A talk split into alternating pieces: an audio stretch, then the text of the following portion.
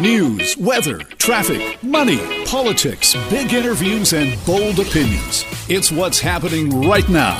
This is Mornings with Simi. Was the Prime Minister aware that the agreement that he signed with this organization was with not with the We Charity itself, but was with a shell corporation that has no assets and no history of charitable work? That's federal conservative leader Andrew Scheer in the House of Commons yesterday. And boy, to say this is an interesting twist in the We Charity scandal is a bit of an understatement here. So let's find out more about it. Our Global News investigative journalist Stewart Bell joins us now to talk more about it. Stewart, thank you very much for being here. Good morning. Okay, so what did we find out about this company that made the deals with the Prime Minister's family? Or the Prime Minister, I should well, say. Uh, well, um, the prime minister has been saying he, since the announcement um, about this uh, student volunteer program uh, that they had made uh, an arrangement with the We Charity to administer this 900 plus million dollar program.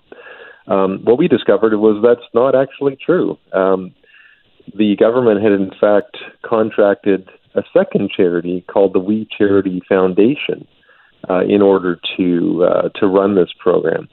And they're actually, uh, although the names are very similar and there's a lot of crossover, they're actually legally distinct charities. Um, the We Charity Foundation was only established last year. It only became uh, a federally registered charity in 2019. It has uh, zero assets. It has a very minimal budget, and it's never actually done anything. It has no track record or accomplishments to speak of. It's basically it was set up as a shell to hold the real estate of the We Charity. So uh, how that became the vehicle for administering almost a billion dollars um, worth of federal program mm-hmm. is um, is the question. Did was there any kind of answer to this? The prime minister keeps saying he's going to answer questions about this. No, I mean the government really hasn't explained. Uh, the We Charity has provided uh, a rational explanation on its part, which is that um, it was concerned that as part of the deal with the government, it was going to have to take on legal liabilities for um, the program. So, um, you know, they're going to be basically placing students in different volunteer positions um, you know, what if something happened? And you're talking about this occurring during a time of a pandemic. They were concerned about liabilities. Um, the We, we Charity owns a lot of property, uh, way more than any other charity that um, works in this kind of field. And so I think they were concerned about um, that property, 40 plus million dollars of the property being kind of legally vulnerable if they were sued, for example.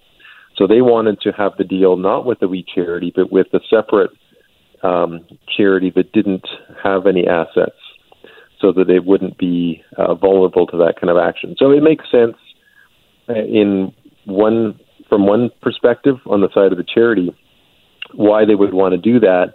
Um, why the government would do that and how that benefited Canadians is the outstanding question. Oh, I think you just summed it up there. That's the whole thing about this story makes sense from the mm-hmm. we charity side of things. None of it seems to make sense from the government side of things. Well, I mean, there's there's the main kind of fundamental underlying question, which is why would a government contract a um, a charitable organization to run a government program? Especially one that's you know it's your almost a billion dollars. Yeah. Um, there's that question, but then you know this more specific question we're looking at is if you're going to contract a charity to do that, why would you contract a charity that was just founded last year, has no record, no history, nothing to show for it? Um, what kind of sense does that make? Uh, you know, from a mm-hmm. taxpayer's point of view. Good point, Stewart. Thank you so much for your time. Thank you. Stewart Bell, Global News investigative journalist, with the latest on the financial aspect of the We Charity scandal.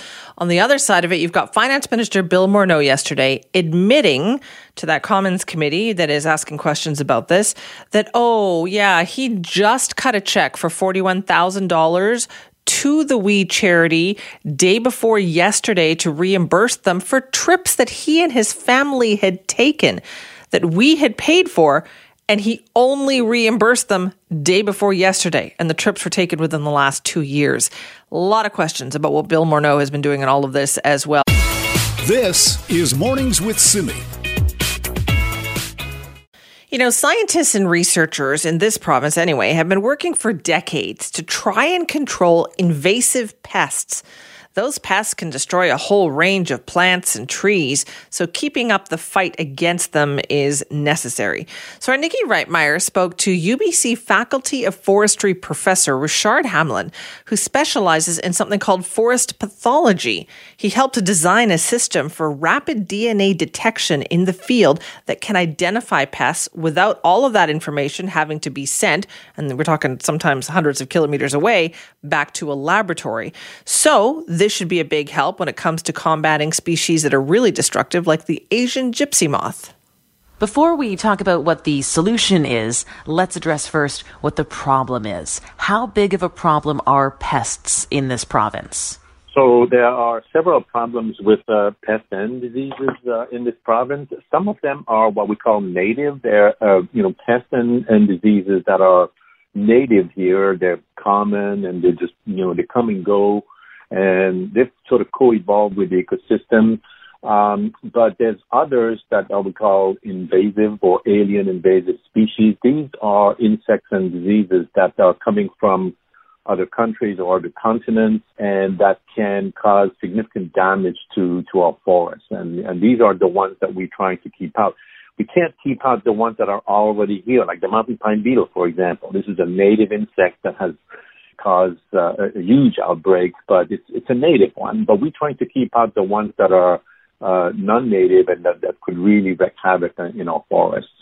So would that be like something, for example, such as the Asian gypsy moth? Yeah, exactly. The Asian gypsy moth, or even the European gypsy moth, which is uh, which is one that we have uh, issues with in BC right now. So the the gypsy moth is uh, is one of those insects that um, it was actually introduced into eastern North America. So it, it is well established in places like Quebec, Ontario, Maritimes. Now in BC, we have kept it out, except that uh, recent, well, in, in, the last you know, decade or so, uh, the, this insect has tried to establish. So there's little colonies that we're trying to, uh, uh you know, to, to eradicate uh, uh, locally. The Asian gypsy moth is, is a different story. That's the uh, a much more worrisome um, insect because unlike the European gypsy moth, the Asian gypsy moth can fly long distances. The females can actually fly up to 25 kilometers and lay, you know, as many as 1,500 eggs. Uh, and it can also feed on a lot of different uh, tree species and, and conifers. So, so it's a much, much more worrisome uh, insect than the, the European gypsy moth. And we, we're trying to keep the Asian gypsy moth out of the province as well. What is so destructive about these pests? Because, you know, surely it's not just their presence that's the problem, uh, it's that they're destructive as well. Yeah, so actually, funny enough, these, uh, uh, these insects, it's not really the adults that, that are causing the problem, but more the, uh, the larvae, the caterpillars. So these insects actually uh, lay eggs uh, on the bark of trees or, or on the surface. Sometimes it's on containers uh, for example, or, or any kind of flat surface. And that's how they, we, we get them here to travel uh, across the Pacific, for example, from Asia, when the females in places like China or Korea, for example, can lay uh, their eggs on the surface of, uh, of a container, and that container ends up in the port of Vancouver, and then uh, you know the eggs hatch, and then the you know the the larvae become become adults, and then they can fly around and attack trees. Now, the problem is that the caterpillars feed on the foliage of trees. They're voracious. They can actually, you know, in, in eastern Canada, where we see the European gypsy moth do the damage, you know, the trees by by the end of the uh, uh, the season, they can look like skeletons. Basically, all the oak trees will have all their leaves basically chewed up, except for the veins on the leaves. So that can cause well, certainly it affects the health of the trees, and if this happens, uh, you know, year after year, then the, the trees can actually die. Geez, well, obviously, then detection is really important here. And you've actually helped come up with a new method of rapid detection, correct? Yeah, and this is uh, this is one of the things that we've been trying to work on for the last maybe 25 years.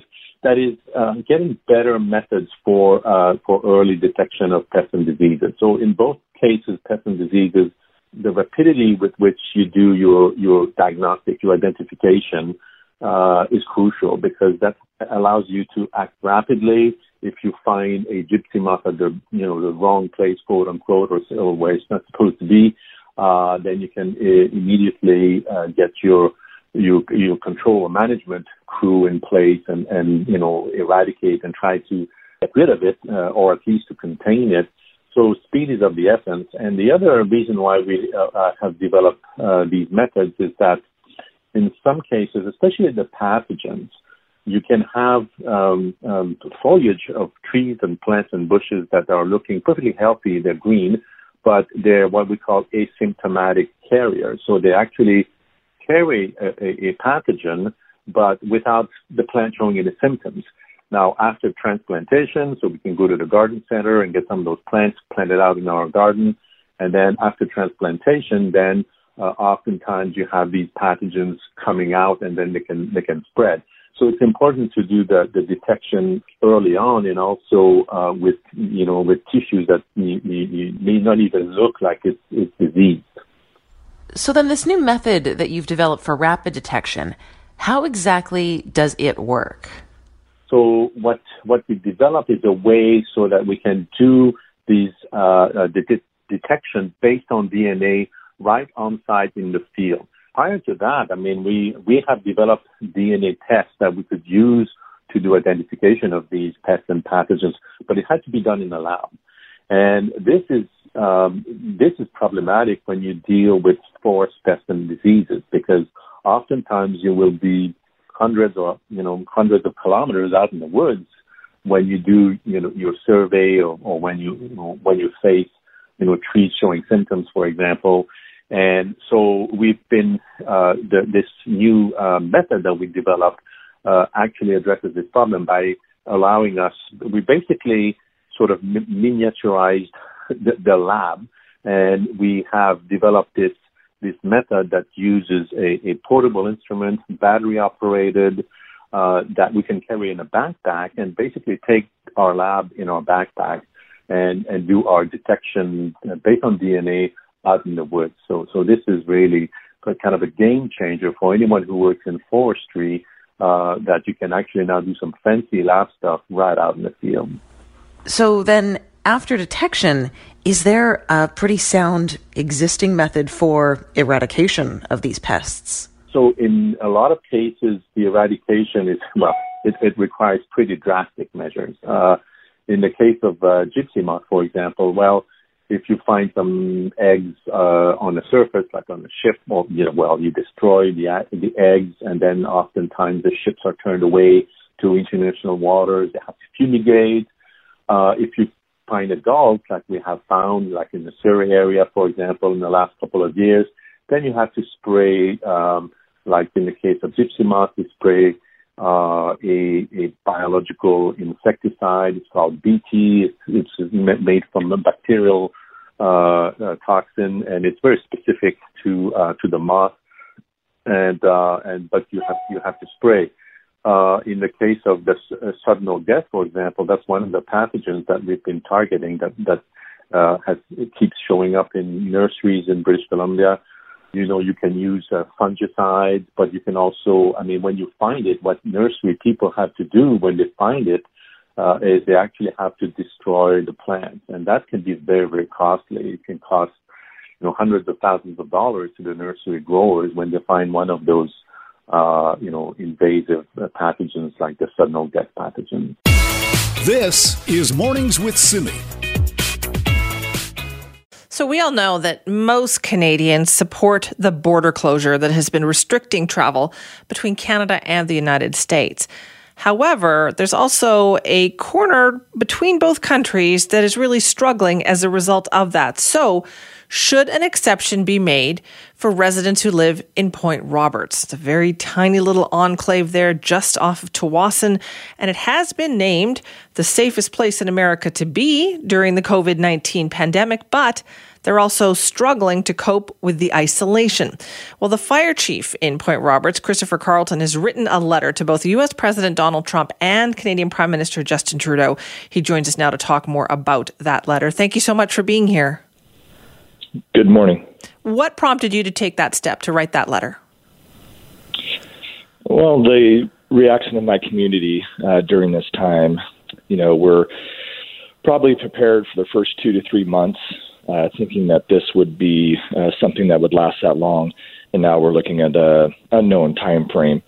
And uh, within my community, uh, being such geographically isolated uh, from our the main part of our country, it's uh, very much starting to weigh uh, within my residents. In what way? What have you seen and talked to people about? Well, the biggest thing would be the mental health toll it's now tar- starting to take. And uh, that's within all age groups. I mean, we have adults and children, uh, high school aged children as well, that go to school in Canada that aren't necessarily uh, able to participate in the sports that they're seeing their uh, fellow classmates participate in. And then the adults who haven't been able to leave Point Roberts for about four months. That's a pretty small area to not be able to leave that in four months. Uh, what about access to the United States mainland at all? So the most efficient way over the years, uh, really since Point Roberts was established back in 1846 uh, due to the treaty, you know, the most effective way has already always been by land, mm-hmm. and uh, that holds true today. Uh, we don't have means to, you know, a ferry uh, to go between Point Roberts and Blaine or Bellingham. So uh, we're still looking at that open transit, uh, being allowed to transit openly through Canada during this time. So, what about supplies? What about getting people the things they need? Has any of that been interrupted? You know, our grocery store is doing a pretty good job here. Uh, we do have basic necessities for most people, but uh, there are people within the community that have to go outside of Point Roberts to acquire the necessities that they require uh, in life and for medical reasons and so forth. So uh, our grocery store is doing the best it can, and uh, the small uh, restaurants, cafes, gas stations, etc., um, are uh, doing the best they can as well. Are they allowed? Is anybody allowed to cross the border when you get to Canada Customs? What is what is a good reason that allows people from Point Roberts to go across the border?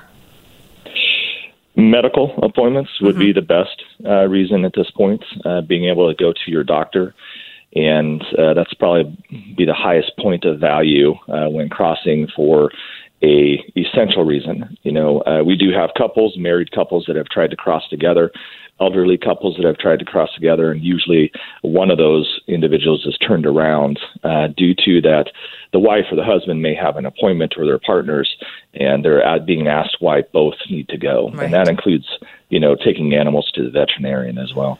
So, uh, has the governor of Washington said anything, or has any help come from that side? Um, me personally, I haven't seen any uh, help from Governor Inslee at this point. I know we're being discussed at uh, state level and uh, county level meetings, but realistically, within uh, helping us try to figure out uh, the open transit through Canada and having those unprecedented conversations during this time mm-hmm. uh, with uh, the go- the government of Canada and allowing the permanent residents, dual citizens, et cetera, that live in Point Roberts uh, to openly transit uh, for whatever reason to our country uh, is something that's of uh, increased value. It doesn't seem fair, does it, Christopher? When you hear stories of people who are trying to drive up to Alaska, they're allowed in. Why aren't people from Point Roberts allowed to go to Washington State? That's a very good question. Uh, it's questions that we ask when we hear about certain people being denied access, but other people are being allowed to come in from you know out of state uh, yeah. into Point Roberts uh, through another port of entry. So, you know, one of the things that we're trying to get is that this port of entry, Boundary Bay and Point Roberts, be uh, essentially independently looked at or reviewed. Right. And the longer this goes on, I think they're going to have to take a more uh, broad uh, vision of the ports of entry along our shared border uh, between Canada and the United States and start making regional decisions mm-hmm. Uh, versus just a, a blanket, everything's closed. Well, let us know how it goes. Keep in touch. I appreciate your time. Thank All you. All right, thank you. That's Christopher Carleton, the Point Roberts fire chief. It doesn't seem fair, does it? When we know and we've heard that there's an exception for people transiting through BC to get to Alaska, and we won't let people leave Point Roberts to go to Blaine or Bellingham. That just doesn't seem right. If you want to weigh in, send me at cknw.com. This is Mornings with Simi. Men are a lot more present and work a lot more in the services sector industries. And as we know, uh, this is a totally different recession that we're experiencing.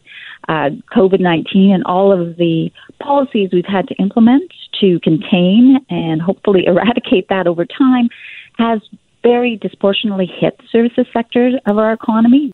That's RBC economist Dawn Desjardins. Now, we know the pandemic has been harder on women because they make up the majority of people who work in industries like hospitality, retail, and tourism.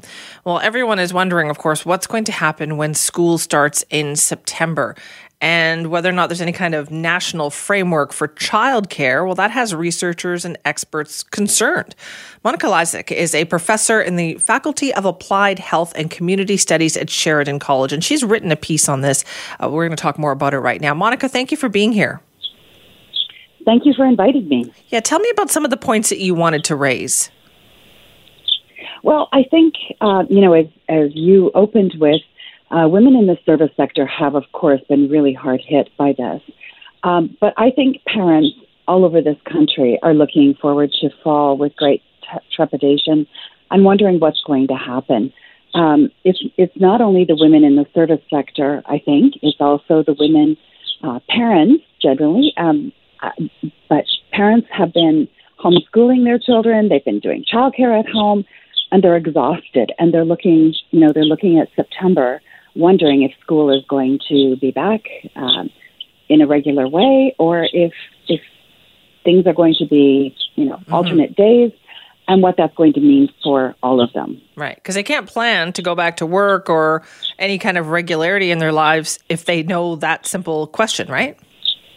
Exactly. So this is the time of year when, you know, when parents and kids start to look at, you know, what new backpack they want to head back to school. But this year, we're all just waiting with bated breath to see what happens. We know, well, oh, and first let me say, the rest of the country is so jealous of, of BC having Dr. Bonnie Henry. Uh, she's she's so brilliant and has done such a wonderful job in BC. But uh, you know, she has identified that numbers are starting to tick back up again, and mm-hmm. uh, and so we don't know what that's going to mean. None of us none of us know what that's going to mean. So it's very difficult to plan. And this is one of the reasons that my colleagues and I have really been raising the alarm bells uh, about the state of childcare in Canada and and the need for to, to plan for mm-hmm. childcare options um, for families that might otherwise, um, you know, their, their children might be in school right. full time, um, but but also because uh, childcare, uh, you know, for preschool children for all families right now isn't operating at anywhere near full capacity, and many of them may not op- reopen at all. Right. What we're going to end up then, it sounds like, from what you're describing, Monica, is a bit of an unbalanced recovery where some provinces might recover differently than other provinces, and a lot of that may have to do with how much investment in childcare they make. Absolutely. And, you know, BC um, has done a phenomenal job, uh, you know, getting out the gate uh, first with really solid health recommendations for childcare programs, as well as emergency funding. It's not perfect, and it's it's you know far from adequate at this point. But but BC was you know was uh, you know qu- quick on the draw on this one. Um, other provinces across the country are much slower, but nowhere in Canada are we anywhere near prepared to meet the needs of families. And I think, you know, there's growing concern about the effects this is having on on parents' mental health. Um, you know, trying to juggle it all. We have uh, now not just uh, service sector workers who have, who, you know, who have lost their jobs, but we actually have, you know, Bay Street lawyers saying, "I can't do this anymore. I can't keep, um, you know, managing everything, uh, working from home." Uh, into the middle of the night, uh, right. managing childcare, managing homeschooling. I just can't do it. So, so is really having a, a, big impact on on all kinds of women. Now, in this author in this um, article that you co-authored, you've got five th- steps that you said need to be immediately taken. What are those? So the first one is is really simple. It's just getting us back up to capacity. So so childcare is a very fragile uh, endeavor at the best of times in Canada. We're one of the few countries that doesn't have a you know a, a really strong national uh, approach to childcare. So 85% of parent fees or, or of childcare funding comes from parent fees, um, and and so when parents aren't attending and aren't paying for childcare, those businesses, I say mm-hmm. in, in, air quotes, but um, those those small little childcare programs can't can't continue to operate. So we need emergency funding to be able to increase the number of, of childcare spaces available, and that means uh, perhaps opening satellite systems. So if there's distancing in place and capacity has been reduced in a childcare center, um, then perhaps uh, some public space nearby needs to be quickly licensed and opened um, so that additional children can attend. So those are, are the first two things. Right. Um, and then, you know, the, the third thing, I mean, time is ticking, and here we are. Um, parents are making it through summer, um, but we have to really be thinking about how we integrate um, school coordination, um, you know, with children. Um, what am I trying to say? To help help parents find ways for their children to be engaged in activities, whether it's in school or or in a child care center. Children have to go somewhere. Right. We need it's, to do some coordination around that. You know, Monica, it's interesting that all of this, I think, everything that has happened with the economy and with COVID 19, I think the, one of the big things that has resulted from it is a much greater emphasis on the discussion of childcare. Would you agree? Absolutely. Absolutely. Before COVID, it was really seen as a, a private um, responsibility of parents.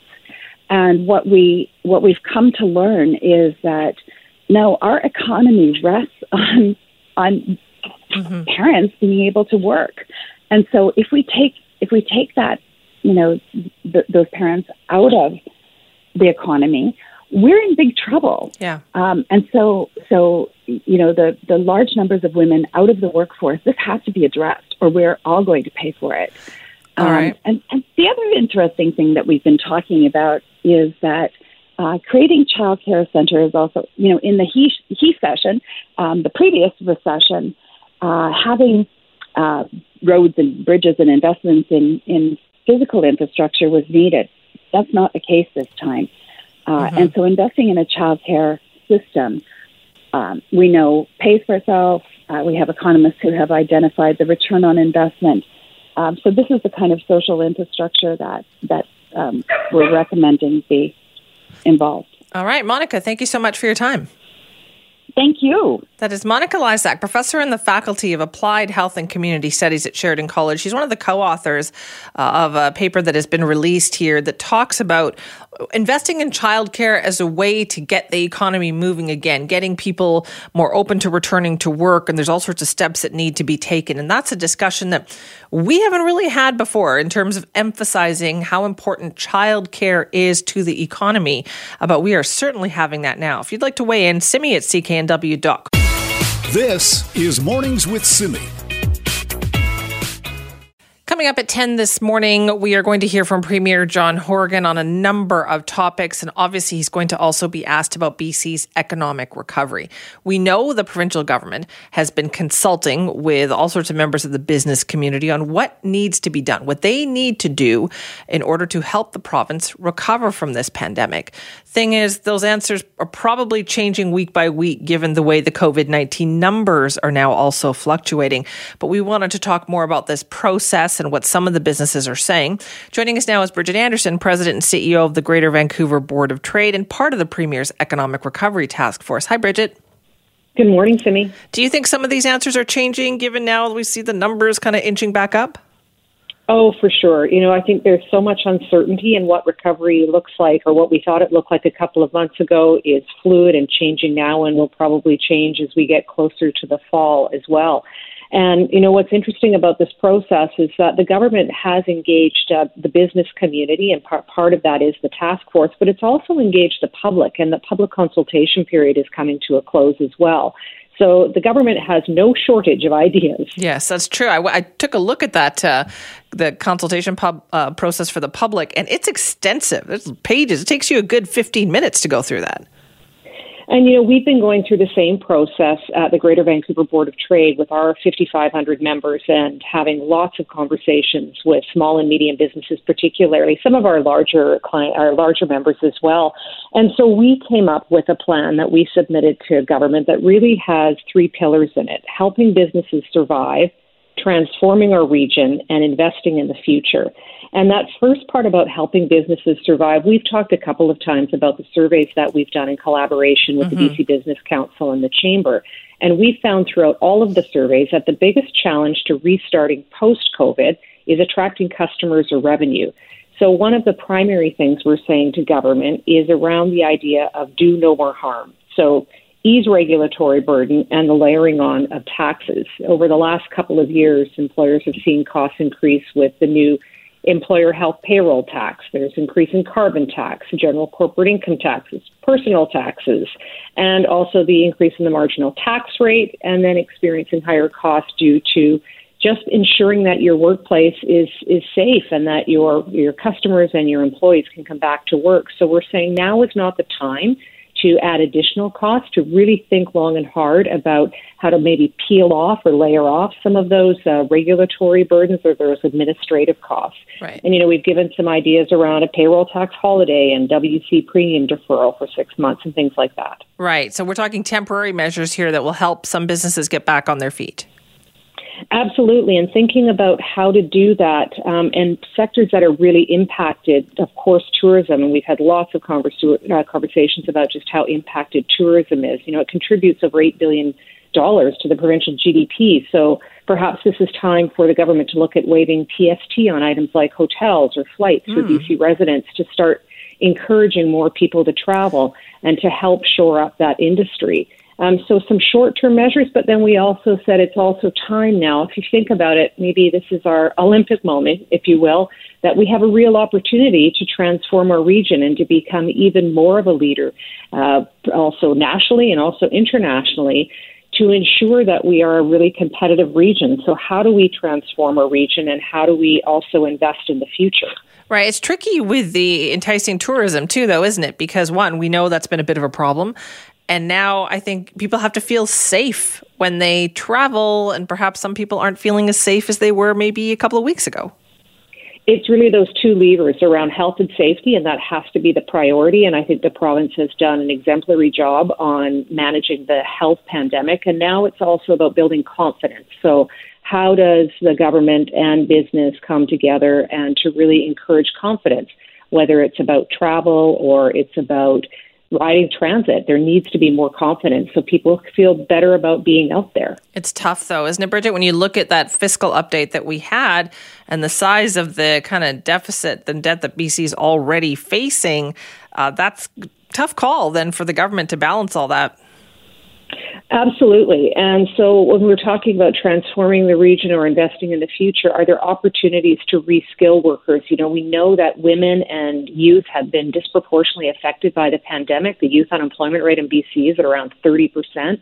So can we find dollars? The government, the BC government has $1.5 billion set aside for the recovery fund. Can we mm-hmm. set aside dollars to reskill some young people and also to offer maybe uh, capital grants for small and medium businesses to to ensure that they are coming out of this post COVID stronger than they were uh, a few months ago. Okay, so then when will all these ideas and things that have been worked on in the surveys that you had with businesses, when will we be hearing more about that in terms of some concrete action? That's exactly the question that we have as well, and we've got uh, an upcoming meeting of the the task force, and expect to hear more from the government. And I know the premier speaking today.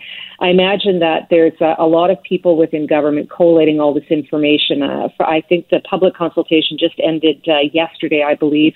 And so uh, it's going to take a little time, but the government, we have been very clear that they need a bold plan and there is urgency and there's no time to waste. So I'm really hoping that the government uh, will be able to tell us uh, today and give us some ideas about when that plan will come, and it can't come soon enough. Do you think they hear you, like in the conversations that you've had? Are they listening? The government is listening. Um, you know, there has been a lot of two-way conversation uh, for sure, uh, and the task force is just one of those. I know there's been lots of uh, conversations sectorally as well. Mm-hmm. Um, absolutely listening, but the proof will be in the pudding when we see that plan. That plan is so important, and we really need to see it now. All right, we'll pass the message on when we get a chance. Bridgitte, thank you. Thanks so much, Cindy. It's Bridgitte Anderson, President and CEO of the Greater Vancouver Board of Trade, part of the Premier's Economic Recovery Task Force, which lots of information is being gathered. Now those businesses want to see, well, what does the plan look like? They want to start planning ahead, looking for recovery, looking for things that they can do. We'll be hearing more when the Premier speaks this morning at 10.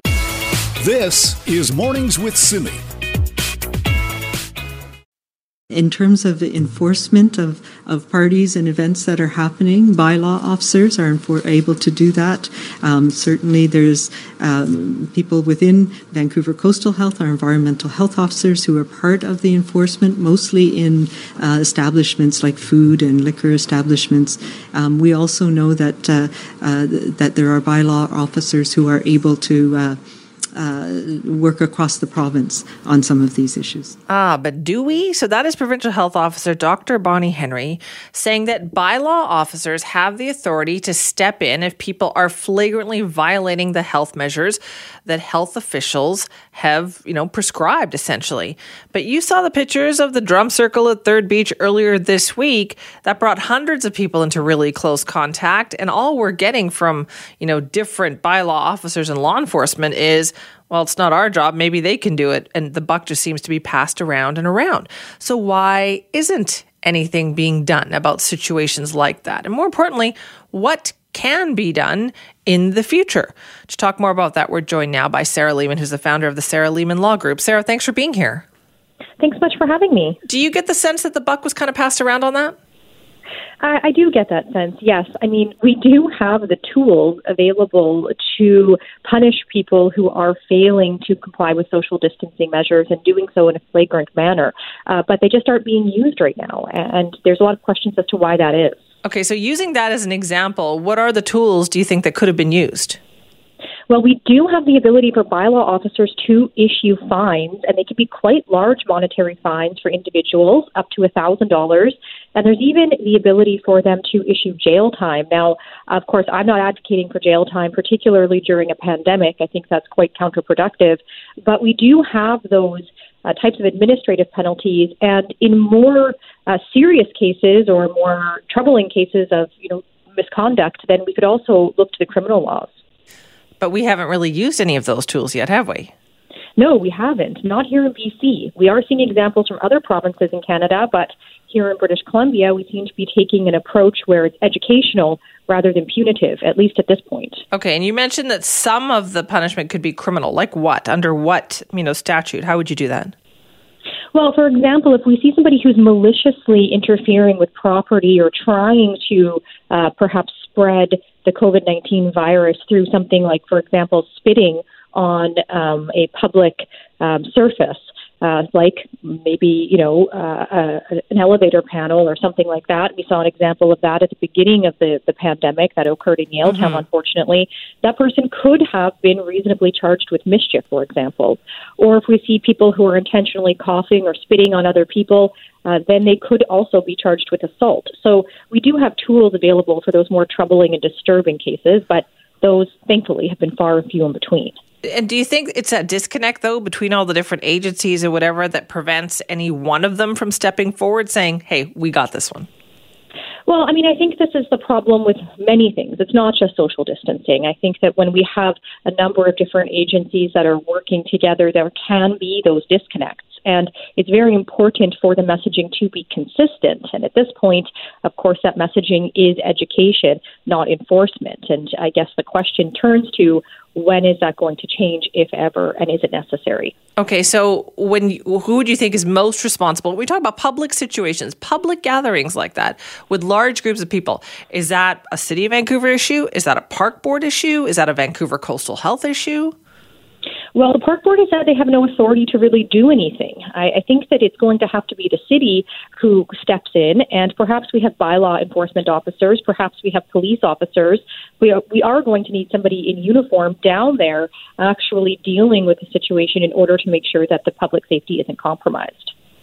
Right. Do you see any kind of an appetite for that to happen, though? well, we haven't seen that, have we? No, we haven't. All indications seem to point to no. So again, the question boils down to when, if ever, are we going to have to use the pointy end of the stick? Yeah, I don't see that happening. There's, you know, I, there's it seems to be a demand for it. Do you think the public is demanding this?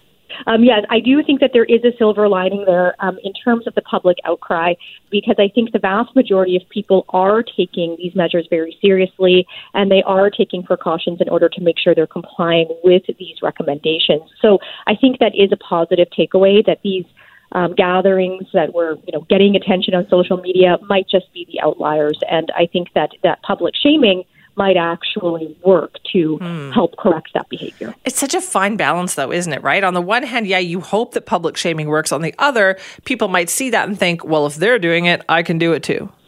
Oh, absolutely. And I think that's one of the most important things here that we have to focus on. And particularly when it comes to the law and the tools that we have in place in order to enforce these things, you know, it comes down to an issue of deterrence, not just specific deterrence for those individuals engaging in it, but also general deterrence for the public at large. So do you think there's not enough of a deterrent right now for those tickets to be handed out because what what the approach that they're taking is working? Yeah, I mean at this point I think that we again have to leave it in the um, the jurisdiction of the relevant bodies that are uh, out there making the policy and applying it. But there is frustration around, you know, is this going to continue? Are we going to keep seeing this? And if we do, I think that we are going to have to unfortunately use some of those punitive measures. All right, Sarah, thanks so much for your time on this today. Absolutely. Thank you so much for having me. That's Sarah Leamon, founder of the Sarah Leamon Law Group, talking about the measures that, uh, you know, health authorities and others do have within their power to either ticket people or hand out fines or essentially enforce physical distancing when people don't do it. The drum circle is what gets all the attention, right? The pictures on social media and on the news all over the place of a huge group of people clearly not distancing, dancing, partying together just looked like COVID 19 waiting to happen and nothing, right? No tickets for that. And everybody's saying, well, you know, we, it's not our jurisdiction. We can't do it. But the point is, they can do it. It's just that there's no willingness yet because so far, knockwood, people have been pretty good about listening to the warnings as long as the word spreads that you have to listen to those warnings. Do you think that we should be cracking down though? Do you think we should be tougher on people who aren't following the social distancing rules? Drop me an email. Send me at cknw.com.